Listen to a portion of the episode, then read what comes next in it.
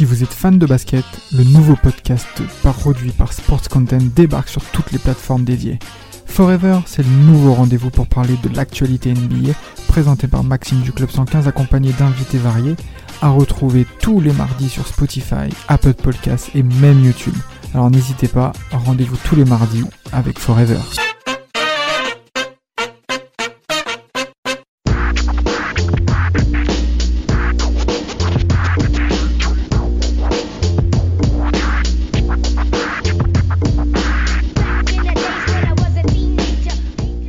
Besoin de pimper ma raille ni d'avoir des dents en haut. Je représente le Sud Forever comme un tatou sur les abdos. Viens faire un tour dans ma ville à la Modome au SBC. On ira manger des steaks grands comme la Croatie. Tout se fait en grand. Les toilettes c'est ta limousine. Flow saccadé, style staccadé, tu peux chialer. c'est qui ça Dirty Dirty Sauce. On parle de Parker ce soir. Tony P. Les gars.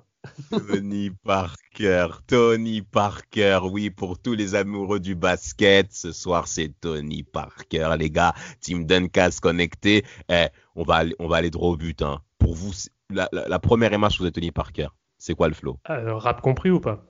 Non, mais vas-y, toi aussi. Non, moi l'image qui me vient direct en tête, en fait, c'est euh, c'est suite au titre de, de 2007, là, face aux Cavaliers de Cleveland. D'ailleurs, ça me fait mal d'en parler.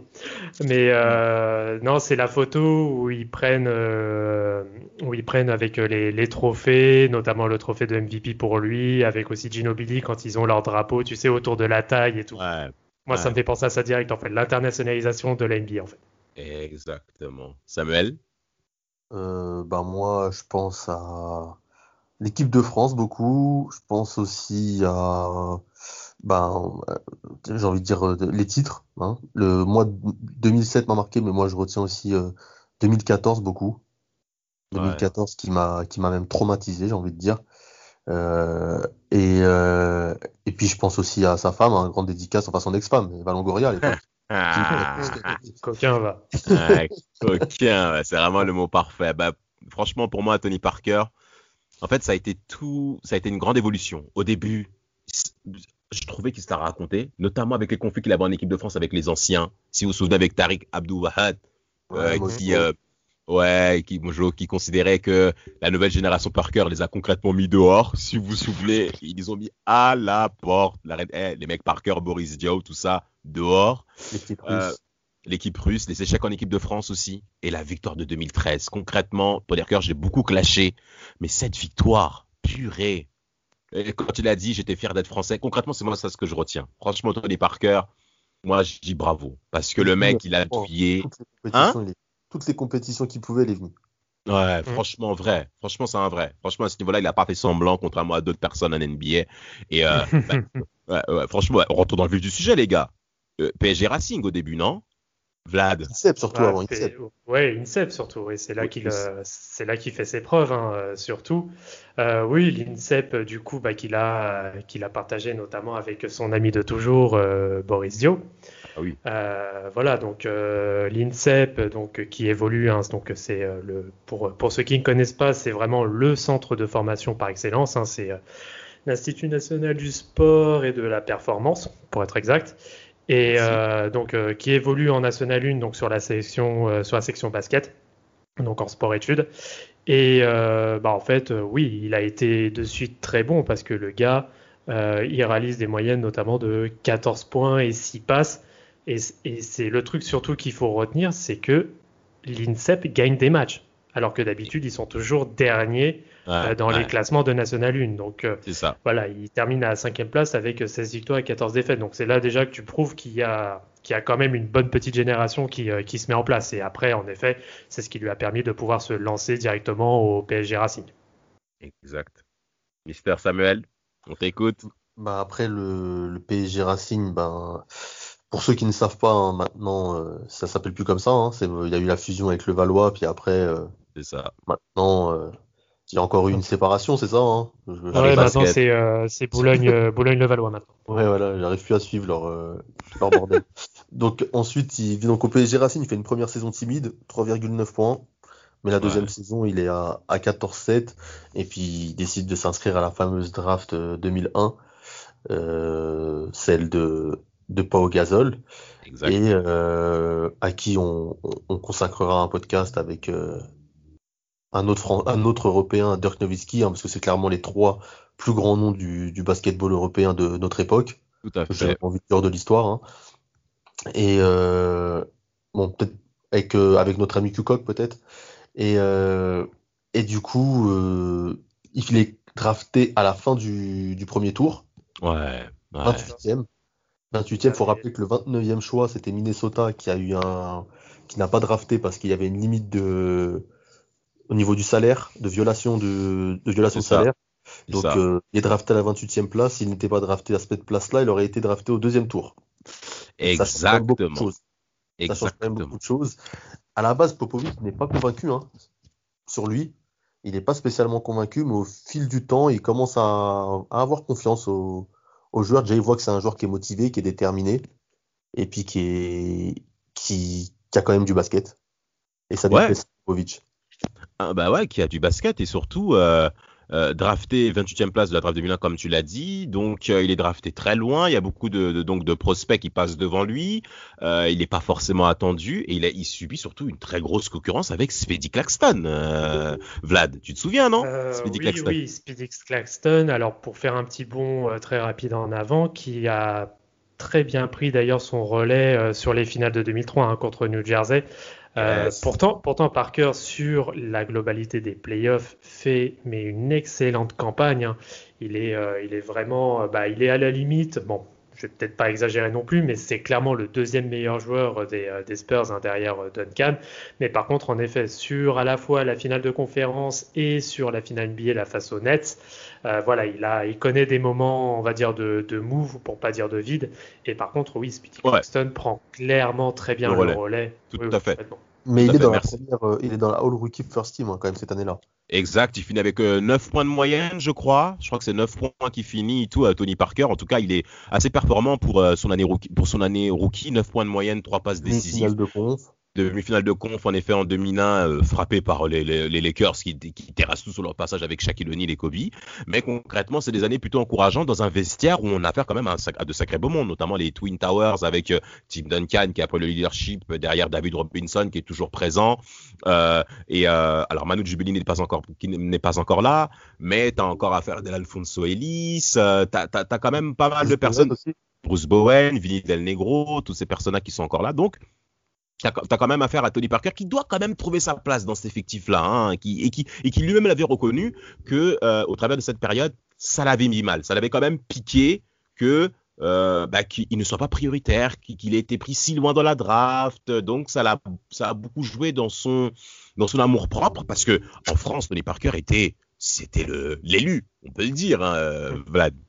Oui, oui, c'était euh, voilà, c'était le la pépite du, euh, du basket français.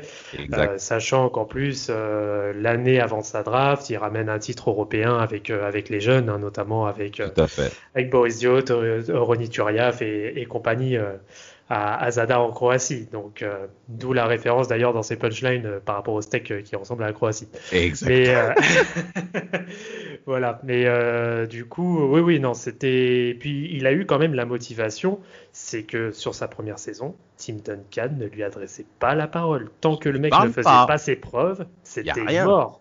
Non, c'est dur. pas parler beaucoup. Ouais, déjà, Ouais. déjà, tu vois le personnage. Ah, Ah, c'est dur. Franchement, pour Tipeee, c'est compliqué. En tout cas, les premières saisons, il réussit quand même euh, à répondre aux attentes. Hein. On, le voit hein, qu'il est quand même deuxième, voire troisième option offensif.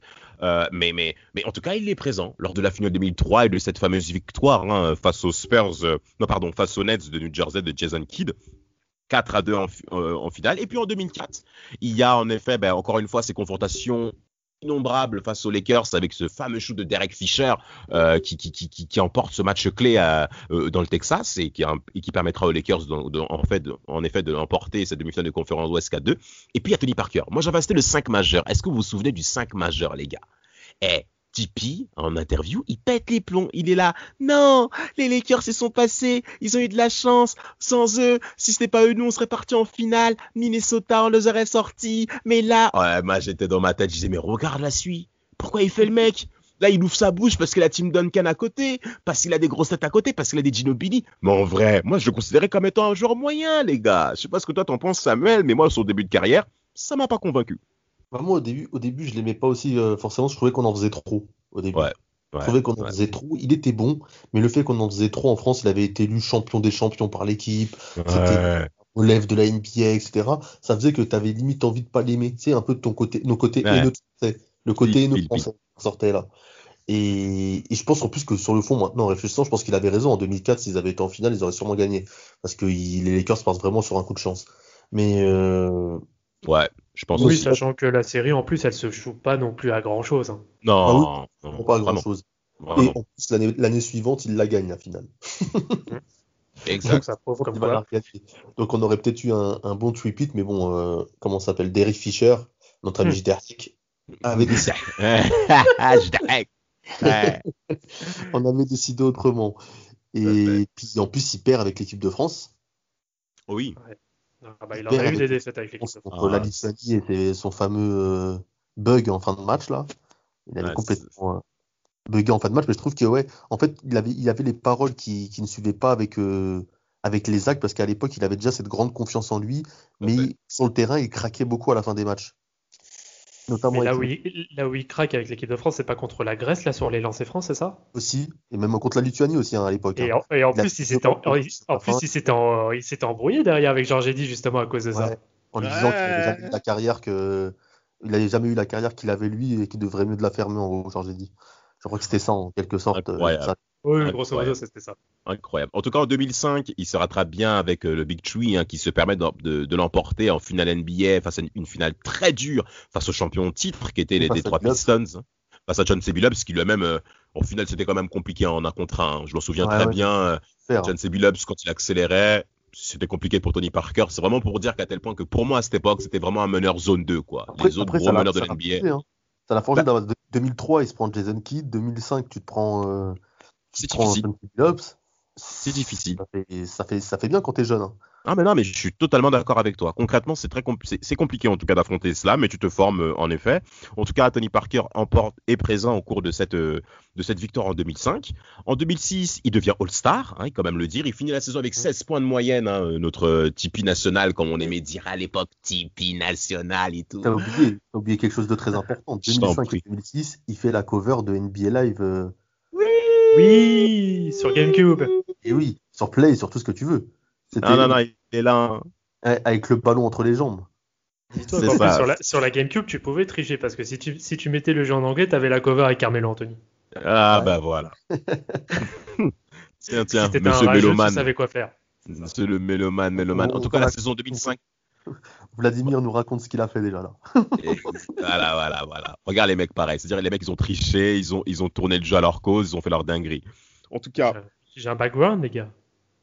euh, sur- eh, comme nous tous, hein, on n'est pas là pour le dévoiler. En tout cas, 2005, il fait euh, une très belle année, 16 points de moyenne. Saison 2006, il finit avec 18 points de moyenne, hein, euh, Tony Parker. Donc, il s'affirme au niveau du scoring face à une Ah, équipe où monte en il y a déjà trois autres joueurs. Ouais, concrètement, concrètement, Tony Parker monte en puissance là-dessus.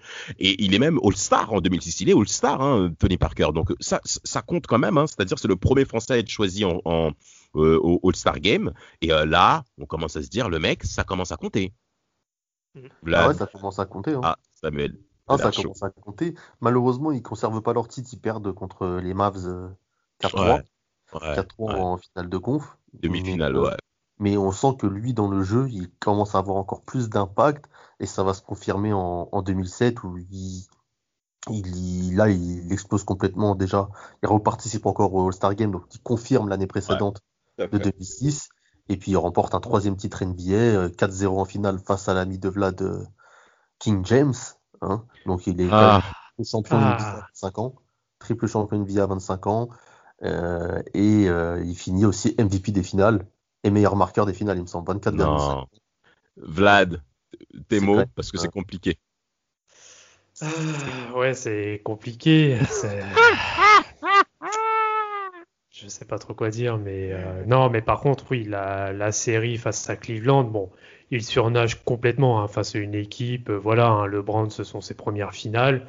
euh, qui reste quand même très limité, euh, qui reste très limité et qui a été très très bien défendu. Hein, la défense collective des Spurs sur ce match. Pour Ah. certains, cette série, c'est un, c'est comment dire, c'est une purge, mais pour d'autres, c'est un véritable plaisir à regarder tellement que la défense des Spurs est en place. Et puis après, bon, il avait de quoi dominer aussi Parker hein, en face de lui. Il avait un Bobby Gibson qui, euh, voilà, qui avait fait une bonne série, notamment face aux, euh, face aux Pistons, mais bon, après face, euh, face aux Spurs, c'était une autre histoire.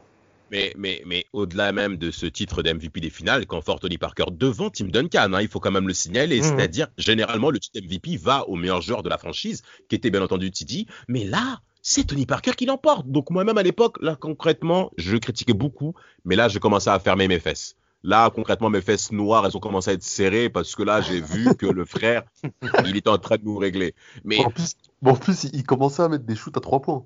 Mais oui, parce que c'était une de ses grandes faiblesses. C'était une Mm. de ses grandes faiblesses au début de sa carrière. Alors, il avait le drive qu'il a toujours eu, un premier pas exceptionnel Tony Parker. hein. Je- J'invite à tout le monde de regarder euh, certains de ses highlights. Mais euh, au cours de toute cette, de toute cette série de playoffs 2007, il a eu affaire à Deron. Williams. Deron Williams. Exactement. Il a eu affaire à Deron Williams. Il a eu affaire aussi à euh, qui d'autre encore là, je crois, c'est qui ces vieux mecs qu'il a affronté. Enfin, peu importe. Mais tous ces mecs-là qui se sont fait gonfler, Tony Parker n'a pas eu peur de faire face. Et moi, le système huilé des Spurs lui convenait parfaitement. Greg Popovich l'a plusieurs fois engueulé. Parker revient plus souvent là-dessus, où euh, Popovich est souvent derrière mon dos, en train de m'embrouiller, gna gna gna gna, il me crie dessus. Mais là, Tony Parker, il nous régale tous. Alors, ce titre de 2007, il va encore une fois le confirmer en 2008, les gars. Qu'est-ce que vous en pensez? Il, il est même All-Star, je crois, en 2008, le mec, non? Non, juste- justement, il se blesse. Ah non, c'est en, on se blesse en 2008. Ouais, 2008, il se blesse, euh, Damas, il me semble. Ah, il se blesse, il se il, blesse. fait, bon, il- il fait 69 matchs ouais, sur, euh, sur la saison 2007-2008. Par contre, c'est 2008-2009 où il est All-Star. C'est ça. Il Alors en fait, il devait être sélectionné, mais il est blessé, le pauvre. ouais. Il est blessé, exactement. Ouais, Ouais, c'est ça. Et en effet, il est All-Star. En tout cas, euh, oui, Samuel, tu voulais dire? Ouais, bah, je disais, bah, de 2000... après ce titre-là, j'ai l'impression qu'il y a quand même un petit, euh, on va dire peut-être relâchement chez les Spurs. Euh, bon, déjà, il y a les Lakers qui reviennent dans la, Ouais. qui reviennent dans la, dans la compétition euh, et qui redeviennent des, des forces en majeur à l'Ouest. Et, et puis Tipeee, Tipeee continue à être un, un très bon joueur de NBA, un des meilleurs meneurs même de la ligue. Ça y est, il est imposé comme étant un des meilleurs meneurs de la ligue. Là, les, Ouais. Américains le respectent. Il fait une pointe à 22 points de moyenne en 2009. Il, il a des stats toujours, euh, toujours euh, au niveau jusqu'à 2011 et le fameux, euh, comment ça s'appelle, lockout, Yes. jusqu'au lockout. Et d'ailleurs, il revient à Lasvel, dont maintenant il est le propriétaire. Ouais, Lyon-Villeurbanne, ouais. C'est comme ça. Voilà, il aujourd'hui. revient à Villeurbanne. Et puis quand il revient aux Spurs, j'ai l'impression que quand ils reviennent, les Spurs en NBA, après ce lockout, eh ben, il, il y a peut-être une nouvelle, euh, une Nouvelle énergie. Ouais. une nouvelle ouais. énergie, ouais, une nouvelle énergie qui se remet en marche. Et puis ils redeviennent tout de suite euh, de nouveau des, des favoris pour le titre. Vlad. Oui, c'est c'est clairement ça. Euh, du coup, oui, il a fait une petite pige, euh, l'histoire de quelques matchs avec euh, avec Lasvel, donc euh, pendant le lockout. Eh, n'empêche, euh, en Eurocup, hein, c'est 34 points de moyenne, hein, faut pas faut pas blaguer. Bon, après, il a Ah. joué que- il a joué qu'un seul match, hein, mais Ouais, mais mais voilà. Mais par, bah, il y avait lui, il y avait aussi Nicolas Batum qui était revenu à Nancy. Bon, il y a quand même quelques, quelques joueurs français qui sont venus, euh, histoire de garder la forme quand même, euh, jouer un peu. Et du coup, donc oui, par contre, en effet, là, tu sens qu'à partir de 2012, euh, bon, 2012, ils échouent face au Thunder, si je ne dis pas de bêtises. c'est ça. Euh, voilà, donc du trio euh, Harden, Westbrook, Durant. Bah, Mais D'ailleurs, par contre, euh, 2011, oui, il leur met 42 points. Ouais. À Westbrook. C'est vrai. Et euh, mais par contre, ils s'en ils s'en sont servis directement, oui, pour euh, on va dire pour avoir un certain esprit de revanche et accéder directement au final euh, l'année d'après, donc en 2013 face au face de, Miami, qui est en soi l'une des plus belles séries, je pense aussi de euh, l'histoire des finales. Exactement, exactement. Tony Parker, euh, on va dire même. Alors moi, j'aimerais revenir sur quelques stats par rapport à lui. Euh, 5 novembre 2008, il finit euh, un match en double pro- prolongation face aux Timberwolves de Minnesota en marquant 55 points et 10 passes décisifs. C'est sa meilleure performance au niveau du scoring en NBA de toute sa carrière. euh, où là concrètement il nous a tous régalé. Ça a été des performances qui ont été même plusieurs fois mentionnées dans les médias français. L'équipe à l'époque il diffusait ça tout le temps. Comment ça rendait fou? Même t'as la foot de cœur, tu voyais sa petite vidéo. Eh frère, tout dit par Non mais moi, moi personnellement ça m'a saoulé. Franchement ça m'a saoulé. Franchement en même temps 55 points 10 passes. Ouais. Non, non. en, plus, en, plus, en, plus, en plus, dans le match, il met un, il met un buzzer beater hein, pour arracher la deuxième prolongation. Hein. C'est ça, c'est ça, c'est ça. ça, ça. Mais, mais, attends, n'empêche, c'est pas non plus une petite performance parce qu'à cette heure-ci, les seuls qui ont pu faire ce type de performance, donc à 55-10, t'as Oscar Robertson, Michael Jordan, Jordan, et depuis, il y a Russell Westbrook et James Harden. Mais en plus, ouais, bah... en plus cette année-là, là, c'est en 2012 hein, qui fait ça, non? 2008, 2008, 2008 5 novembre 2008. 2008 en, c'est quelle année où il fait les, les trois matchs euh... C'est en 2012, il me semble, où il fait les trois ouais, matchs. il fait une magnifique saison 2012-2013, en fait. Avec euh, 20 points et 17 passes contre Charlotte, je crois. 20 points, 17 Ah. passes contre Charlotte. Et il fait aussi euh, 42 points ouais, contre Westbrook, comme je disais tout à l'heure. Ouais, Et puis il finit cinquième, au- cinquième au, Petit au MVP. vote. hein. Exactement, exactement. Bon, après, euh, en 2012, euh, bah, les- le Thunder va, va, va, va passer ce tour-là. Mais concrètement, les Spurs se replacent. hein. C'est bien que vous ayez mentionné ça, les gars, parce que 2011, on sentait Ouais. qu'il y avait une fin, une, pér- une période où, de sécheresse où les Lakers sont revenus. Euh, 2009-2010, c'est un peu difficile. Et surtout 2010, ils se font frapper par les Suns. euh, 4-1, je crois, en demi-finale de conférence, un truc comme ça. Euh, et, et, et, et après, à cette relance, Bah, sans 2011, compter l'arrivée Monsieur de Kawhi. Kawhi Leonard. L'arrivée T'as de dit Kawhi, quoi, Samuel Tu peux répéter? Kawhi, l'arrivée de Kawhi Leonard avec, euh, en plus du lockout, là, j'ai dit, il avait vraiment l'impression qu'il y a un nouveau boost dans cette équipe. Et jusqu'à Tout à 2000 fait. 2013, il y a cette finale. euh, Moi, je vous dis, c'est ma finale préférée, alors que c'est deux équipes que je supporte pas à la base. Hein. Je, je, Hmm. c'est pas une équipe que je suis spécialement, mais pour vous dire, elle a, elle a réussi à me captiver, comme d'autres n'ont pas réussi à le faire. C'est, j'ai trouvé ça incroyable. Mais alors, c'est euh, C'était beau, c'était deux oppositions de style. Euh, Totalement. totalement. Chaque joueur jouait son meilleur basket. J'ai l'impression que Parker était à son max, Duncan était à son max. Chaque mec savait comment jouer au basket. LeBron jouait à son top aussi. Franchement, c'était magnifique. hein. Très, très, très, très beau match de basket. Vlad? Oui, oui, complètement. Et, euh, et pour le coup, euh, bon, on, on va pas, on va pas revenir euh, sur, sur la finale, on, en connaît, on connaît, on connaît l'issue, mais par contre, c'est, c'est là que tu... On, on sait très bien qui a gagné au final. Bon, enfin bref. Ouais, mais c'est bizarre que t'en parles pas, parce que c'est, comme c'est ton James Coco là qui l'a emporté, tu fais pas, le- tu fais pas le Ah, malin. je, préfère me, je, pr- je préfère me réserver pour un futur épisode pour je ne sais quand sur, euh, sur le King, sur euh, voilà. Tu- Tu peux compter sur moi pour faire face à toi. Mais euh, donc voilà, bon, la série qui se termine à 4-3, bon, comme je disais, l'une des plus belles séries qu'il y a eu. Et bon, par contre, ça, c'est quelque chose dont les Spurs, hein, ils le disent tous, qu'ils ont clairement pas digéré. Et à cette heure-ci, ils ne le digèrent toujours pas. Mais par contre, Bah, Parker, lui, de son côté, il a, il a vraiment réussi à, à en tirer une rage pour derrière enchaîner directement sur les championnats d'Europe. Ah, les championnats d'Europe. Faut qu'on arrive sur ce 2013. sujet. Ah là là là là, ça il faut qu'on en parle. Pourquoi j'insiste là-dessus? Redonnons le contexte. L'Espagne a plusieurs fois battu Tony Parker et les Français au cours des années 2000. Sans compter les concurrences qu'il y avait déjà chez les jeunes, notamment face à Pogazol, où il y a plusieurs fois eu des affrontements dans les catégories jeunes. Eh ben, ce championnat d'Europe 2013 euh, marquait euh, la situation où les Français devaient enfin l'emporter. Euh, France Télévisions a plusieurs fois diffusé des games de l'équipe de France de basket. Enfin, qu'on voit la télé sur télévision hertzienne face à une, la grosse concurrence européenne. Et ben là, on a affaire à cette demi-finale, les gars. Samuel, tu l'as vu à la télé comment c'était ça? Bah, déjà, déjà, moi, j'en pouvais plus. Parce qu'il faut rappeler les résultats.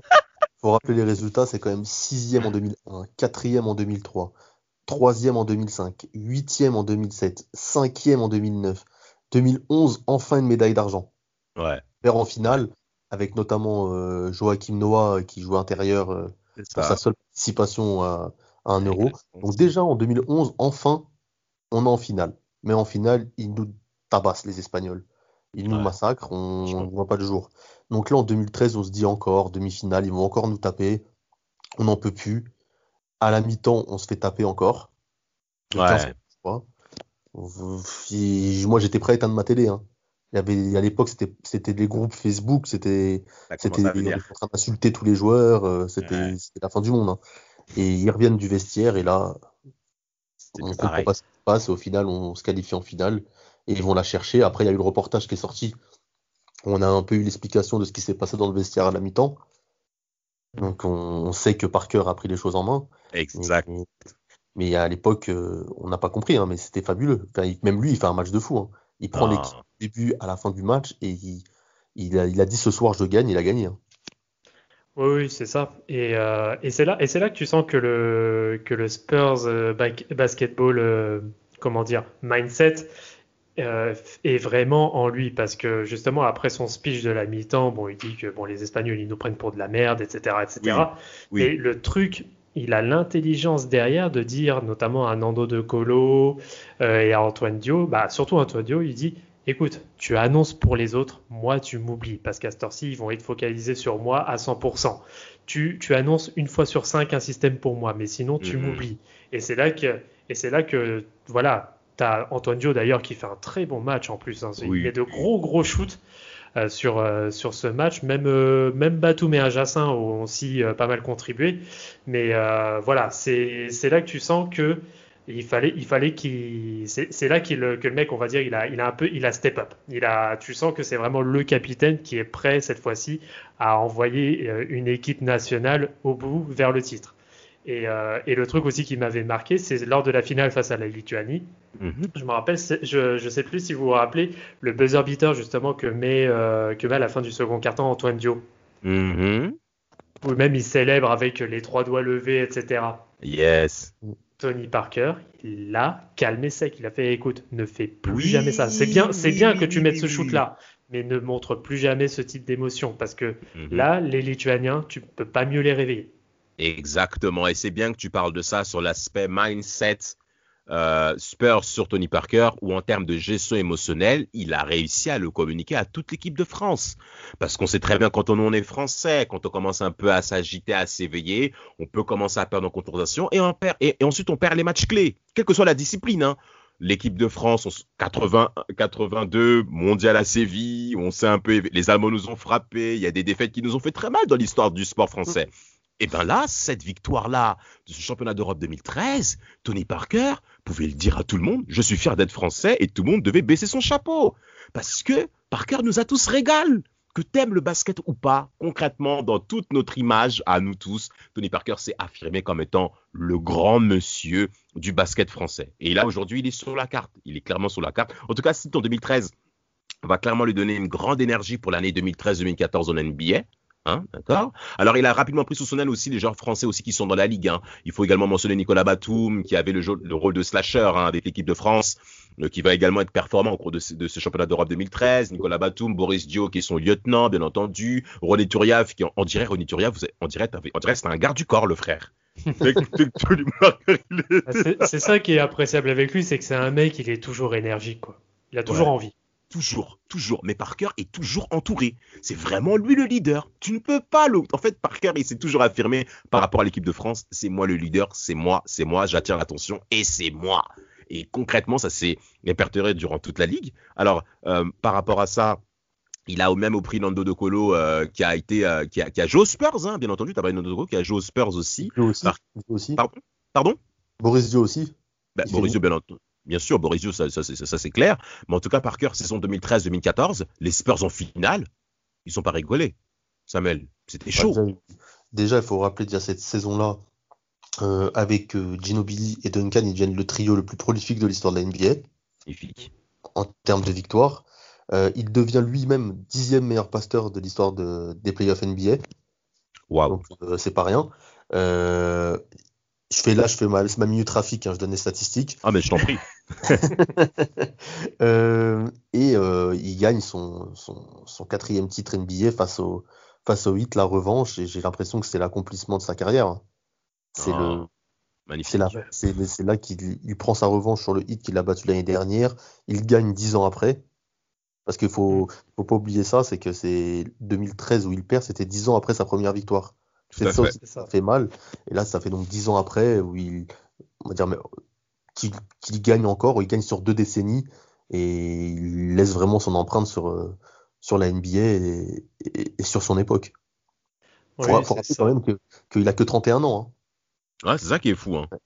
Le mec, Ouais, euh, ouais, le mec est né en 82. Hein. Le, Hein. Ouais, le- il est en ouais, 82. euh, à 31 ans, 10 ans NBA, il a 4 titres. C'est- Et c'est le, et c'est le seul, le seul avec Magic Johnson à avoir quatre titres et un, enfin, à avoir quatre bagues et un titre de MVP des finales. Non, exceptionnel. Sans compter qu'en NBA, où il y a eu beaucoup de rumeurs par rapport à Tony Parker et les, et, euh, et les trades potentiels hein, euh, qui étaient aussi annoncés de la part des observateurs NBA, Tony Parker a toujours tenu bon. Il a toujours été face à ça et concrètement, il a toujours été performant. Moi, il y a, il y a- par contre, il y a des petits points qu'il faut quand même mentionner. Brent Barry, vous vous souvenez ou pas? Oh, oui. Ouais, d'ailleurs, euh, Stephen Jackson en a parlé hier. Là. Ah, Captain Jax, ancien joueur des il Pacers. que- il, il parlait de Matt Burns, je crois, qui avait, qui avait- qui s'était fait- qui avait pris la femme de je sais plus quel joueur. Et il a dit qu'il ne l'inviterait jamais à un barbecue. Il a dit c'est comme euh, Tony Parker. En gros, j'invite pas ces mecs-là quand t'as le dos tourné, ils te prennent ta femme.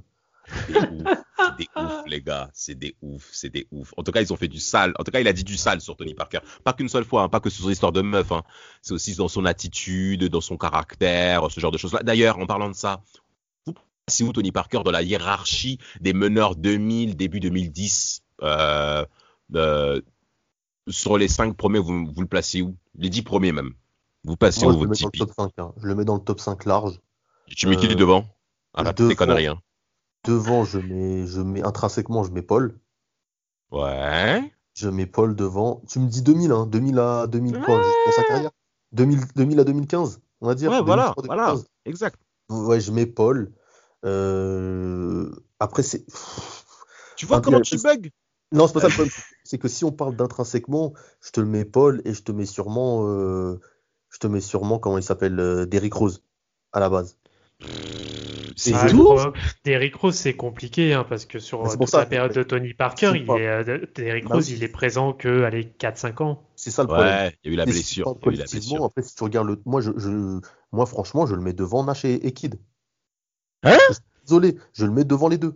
Eh, mais t'es drogué Bon, Je le euh, mets devant. là, je t'en prie. Là, tu t'en prie. Je le mets Remets les devant. choses. les- Euh, Je mets que Paul devant. Là, je, mets deux. je le mets deux. Je le mets deux. Eh, t'es un ouf. Très, non, alors très, très honnêtement, il y, aurait un côté où je pourrais tout à fait rejoindre Samuel parce que Parker n'est pas le franchise player de son équipe de- Voilà. depuis, le, depuis le début. Et euh, voilà, pour moi, moi ça, me- ça me paraît très compliqué en effet de le mettre devant un, devant un Nash, devant un, un Kid. Euh, après, t'aurais, ouais, dans ces années-là, tu aurais lui. Bah, je mets comme, bon, Williams, je le mets quand même un peu en dessous. Ouais. Euh, Allez, je mets Billups devant. Allez, je le mets trois. Je le mets trois. Je me, je me rattrape là. C'est bon, je me rattrape, euh, Damas. Je le mets trois. les trois. En Tu tout veux cas, pas le tout tu cas, veux pas le mettre sans rigoler- 4 Sans rigoler, sans rigoler, ouais, sans rigoler. Franchement, il y en a cinq, je te l'ai dit. C'est Nash, Kid, euh, Paul, Billups, Parker. Après, vous me les mettez dans le sens que vous voulez. Moi, je le mets deux ou trois parce que Nash et Kid, j'en ai rien à branler. Mais euh, Tu parles même pas avec objectivité. voilà. Il en a rien à cas, je mets, je mets ces cinq-là et je le mets pas en dessous. Vas-y, vas-y, Vlad, donne ton, donne ton truc. Ah, je- eh, franchement, c'est compliqué. Euh, bah ouais, ça se tient. hein. Ça, ça se Ouais, tient. Après, vraiment en termes en de régularité. Enfin, si tu prends vraiment le tout avec euh, le palmarès, etc. À cette heure-ci, à cette heure-ci, il domine, euh, il domine quasiment les, tout le monde. Mais après, c'est après voilà, c'est ce que je dis. Il y a la notion de franchise player ou pas. Ça Et compte. moi, Ça et moi sur les, notamment sur les années 2000, en effet, je le mets clairement pas euh, devant un, devant Jason Kidd, devant un Steve Nash, voire même, parce qu'on l'oublie assez souvent, voire même devant un Gilbert Arenas. hein. Ouais. Bah après, Gilbert Arenas, ça n'a pas duré longtemps en termes de Après, performance ça, à voilà. très très haut niveau. Gars, il a, fait, il a fait, quin- il a fait presque 15 ans au, au top. Tous les ans, c'est finale de conf limite. Non, mais parce qu'il est aussi très très bien entouré, le Coco. Là, Ouais, on parle de joueurs intrinsèquement pas- parlant.